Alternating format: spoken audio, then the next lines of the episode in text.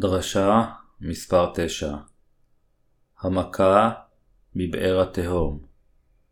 חזון יוחנן, פרק 9, פסוקים 1-21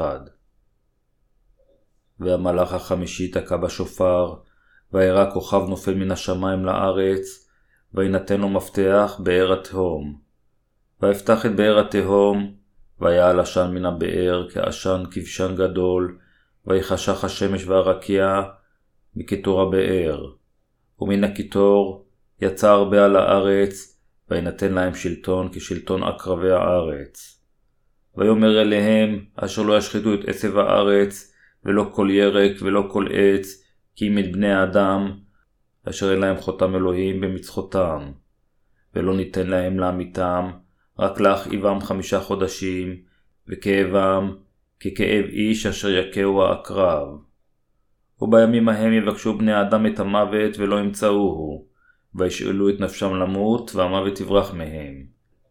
ויהי מראה הרבה, כדמות סוסים ערוכי מלחמה, ועל ראשיהם כעטרות כעין זהב, ופניהם כפני אדם, ושיער להם כשיער נשים, ושיניהם שיני אריה, ושריונים להם כשריון ברזל, וכל כנפיהם ככל מרכבות סוסים רבים הרצים למלחמה, וזנבות להם כזנבות עקרבים, ועוקצים בזנבותם, וישלטו לענות את בני האדם חמישה חודשים. ומלאך התהום, ומלאך עליהם, ושמו אבדון בעברית, ואפליון בלשון יוון. הצהרה אחת חלפה הלכה לה, והנה באות אחריה עוד צרות שתיים. והמלאך השישי תקע בשופר, וישמע כל אחד מארבע קרנות מזבח הזהב אשר לפני אלוהים. ויאמר למלאך השישי אשר השופר בידו, התר את ארבעה המלאכים ההם האסורים על הנהר הגדול, נהר פרת. ויתרו ארבעה מלאכים, אשר היו נכונים לשעה וליום ולחודש ולשנה, להמית שלישית בני האדם. ויהי מספר צבאות הפרשים, שתי ריבו רבבות, ואני שמעתי מספרם. וכן ראיתי במראה את הסוסים, ורוכביהם, אשר שריונותיהם כעין אש, ותכלת וגופרית, וראשי הסוסים כראשי אריות, ותצא מפיהם אש וקיטור וגופרית. ותומת שלישית בני האדם בשלוש מגפות האלה, באש ובקיטור ובגופרית היוצאות מפיהם. כי כוח הסוסים בפיהם ובזנבותם, כי זנבותם דומים לנחשים, ויש להם ראשים ובהם השחיתו. ושאר בני האדם אשר לא נהרגו במגפות האלה, בכל זאת לא שבו ממעשה ידיהם, משתחוות עוד לשדים ולעצבי זהב וכסף ונחושת ואבן ועץ, אשר לא יראו ולא ישמעו ולא יהלכו. ולא שבו מדרכם לרצוח ולקשב ולזנות ולגנוב. פרשנות פסוק אחד והמלאך החמישי דקה בשופר, וירא כוכב נופל מן השמיים לארץ, ויינתן לו מפתח באר התהום. המשמעות של זה שאלוהים נתן למלאך את המפתח של באר התהום, היא שאלוהים החליט לתת מכה נוראה כגהנום על בני האדם. באר התהום נקרא גם כתהום, שמשמעותו עומק ללא סוף. כדי לתת צבל על אנטיקריסטוס החי על האדמה, על חסידיו ועל אלה אשר עומדים נגד הצדיקים, אלוהים יפתח את באר התהום. המפתח של באר התהום הזה ניתן למלאך החמישי. זוהי מכה מפחידה, אשר היא נוראית, כמו הגהנום בעצמו. פסוק 2 ויפתח את באר התהום, ויעל עשן מן הבאר כעשן כבשן גדול, ויחשך השמש והרקיע מקיטור הבאר. כאשר אלוהים יאפשר לפתוח את באר התהום, כל העולם יתמלא באבק כמו אפר וולקני, ויביא את מכת החושך. מכת החושך הזו נשמרת לאלה אשר אוהבים חשיכה. אלוהים הוא אלוהי האור, אשר זורח עלינו, ואשר נתן את בשורת המים והרוח לכולם. לאלה אשר מאמינים באמת הזו, אלוהים נתן את חסד הישועה, ואפשר להם לחיות באורו הבהיר. אך אלה אשר אינם מקבלים את האמת, יעמדו בפני העונש הצודק של אלוהים, כשייתן עליהם את מכת החושך ואת דינו הצודק. בני האדם במהותם נולדים כחוטאים, ובחייהם הם מעדיפים חשיכה על פני האור. לפיכך, מגיע להם לקבל את מכת החושך מאלוהים, על שדחו ולא האמינו בבשורת המים והרוח, אשר ניתנה על ידי ישוע. פסוק 3 ומן הקיטור יצא הרבה על הארץ, וינתן להם שלטון כשלטון עקרבי הארץ. אלוהים ישלח הרבה על האדמה הזו, ויעניש את החטאים, ויעניש על החטאים את אלה אשר התנגדו במחשבותיהם היצריות לאמת האלוהית. מכת ההרבה הזו מסוגלת להביא כאב עז כעקיצת הקרב. לכן כל החוטאים שבעולם הזה חייבים להאמין באהבת האמת של אלוהים. ואלה אשר לא, חייבים להתנסות בעצמם, ולראות עד כמה גדולים וכואבים הם החטאים של תחיית אהבתו של אלוהים, וההתייצבות נגדו. אלוהים ישלח את ההרבה אל האדמה הזו, ויגרום לאנשים לשלם את הגמול על חטאיהם, שעמדו נגד אלוהי האמת, עם מחשבותיהם היצריות. המחיר על החטא הוא סבלם ממכת ההרבה. פסוק 4 ויאמר אליהם אשר לא ישחיתו את עשב הארץ ולא כל ירק ולא כל עץ כי אם את בני האדם אשר אין להם חותם אלוהים במצחותם. כאשר אלוהים יביא את מכת ההרבה, הוא לא ישכח להראות את רחמנותו לאלה אשר נחתמו על ידו. הוא גם יצווה על ההרבה לא להזיק לטבע. פסוק 5 ולא ניתן להמיתם, רק להכאיבם חמישה חודשים, וכאבם ככאב איש, אשר יכהו העקרב.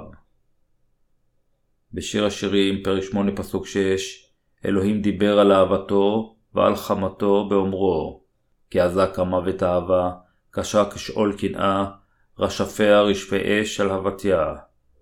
באותו אופן, מכה זו אומרת לנו בדיוק כמה קשה יהיה העונש לאלה אשר דחו את אהבתו של אלוהים, הנראית באמצעות הבשורה שלו של המים והרוח.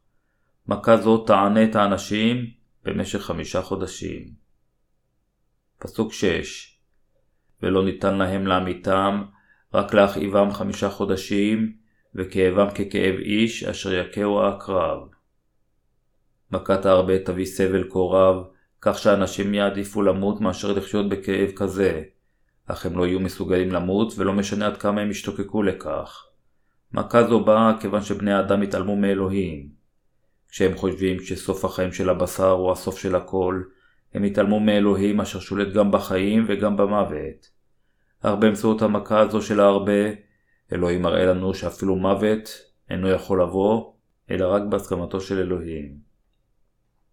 פסוקים 7-12 ויהי מראה הרבה כדמות סוסים ערוכי מלחמה, ועל ראשיהם כעטרות כעין זהב, ופניהם כפני אדם, ושיער להם כשיער נשים, ושיניהם שיני אריה, ושריונים להם כשריון ברזל, וכל כנפיהם ככל מרכבות סוסים רבים הרצים למלחמה, וזנבות להם כזנבות עקרבים, ועוקצים בזנבותם, וישלטו לענות את בני האדם חמישה חודשים.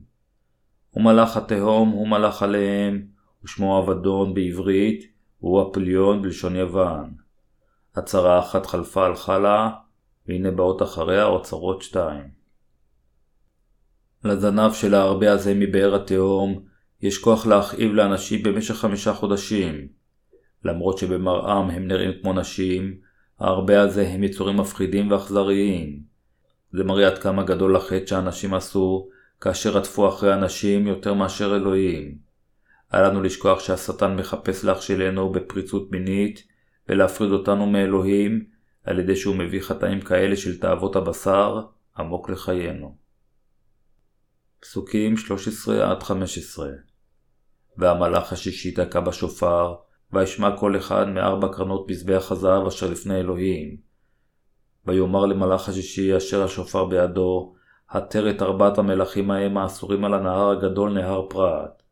ויתרו ארבעת המלאכים, אשר נכונים לשעה וליום ולחודש ולשנה, להעמיד שלישית בני האדם. דין האלוהים על החטאים, אשר המתין בסבלנות זמן רב למענם של בני האדם, לבסוף מתחיל. עתה הוא הזמן למכה של המלחמה, אשר תהרוג שליש מבני האדם על נהר פרת. פסוק 16 ויהי מספר צבאות הפרשים שתי ריבו רבבות, ואני שמעתי מספרם. כאן, המספר של הפרשים נרשם, זה מסמל כאן את המלחמה האלקטרונית המודרנית. למרות ששליש מבני האדם ייהרג במלחמה הזו, האנשים שישרדו ימשיכו לעבוד אלילים, יתייצבו נגד אלוהים ויסרבו לחזור בתשובה מחטאיהם. זה מראה לנו עד כמה נוקשי יהיה ליבם של כולם עם חטאיהם בסוף הזמנים. פסוק 17 כן ראיתי במראה את הסוסים ורוכביהם, אשר שריונותיהם, כעין אש ותכלת וגופרית, וראשי הסוסים כראשי אריות, ותצא מפיהם אש קיטור וגופרית. מה שהשליח יוחנן ראה, זה את הנשק ההרסני המפחיד של המאה ה-21, כמו טנקים, מטוסי קרב, ושאר הנשק המודרני של היום. פסוקים 18-19 ותומת שלישית בני האדם בשלוש מגפות האלה, באש ובקיטור ובגופרית היוצאות מפיהם. כי כוח הסוסים בפיהם ובזנבותם, כי זנבותם דומים לנחשים, ויש להם ראשים ובהם ישחיתו. מלחמה ענקית עם נשק מודרני תבוא בסוף הזמנים. שליש מבני האדם ימותו ממכת האש והעשן והגופרית, אשר יצאו מכלי הנשק האלה. פסוק 20 ושאר בני האדם אשר לא נהרגו במגפות האלה, בכל זאת לא שבו ממעשה ידיהם, מהשתחוות עוד לשדים ולעצבי זהב וכסף ונחושת, ואבן ועץ, אשר לא יראו ולא ישמעו ולא יהלכו. למרות המכות האלה, אלה אשר ישרדו את המלחמה, יעבדו אף יותר את האלילים וימשיכו להשתחוות להם, כיוון שתגזר על אנשים אלה להישמד. פסוק 21 ולא שבו מדרכם לרצוח ולקשף ולזנות ולגנוב. זה מראה לנו שבסוף הזמנים בני האדם לעולם לא יחזרו בתשובה מחטאיהם לפני אלוהים. אלוהים, לכן, ישפוט את החוטאים האלה ויאפשר לצדיקים עולם חדש ומבורך.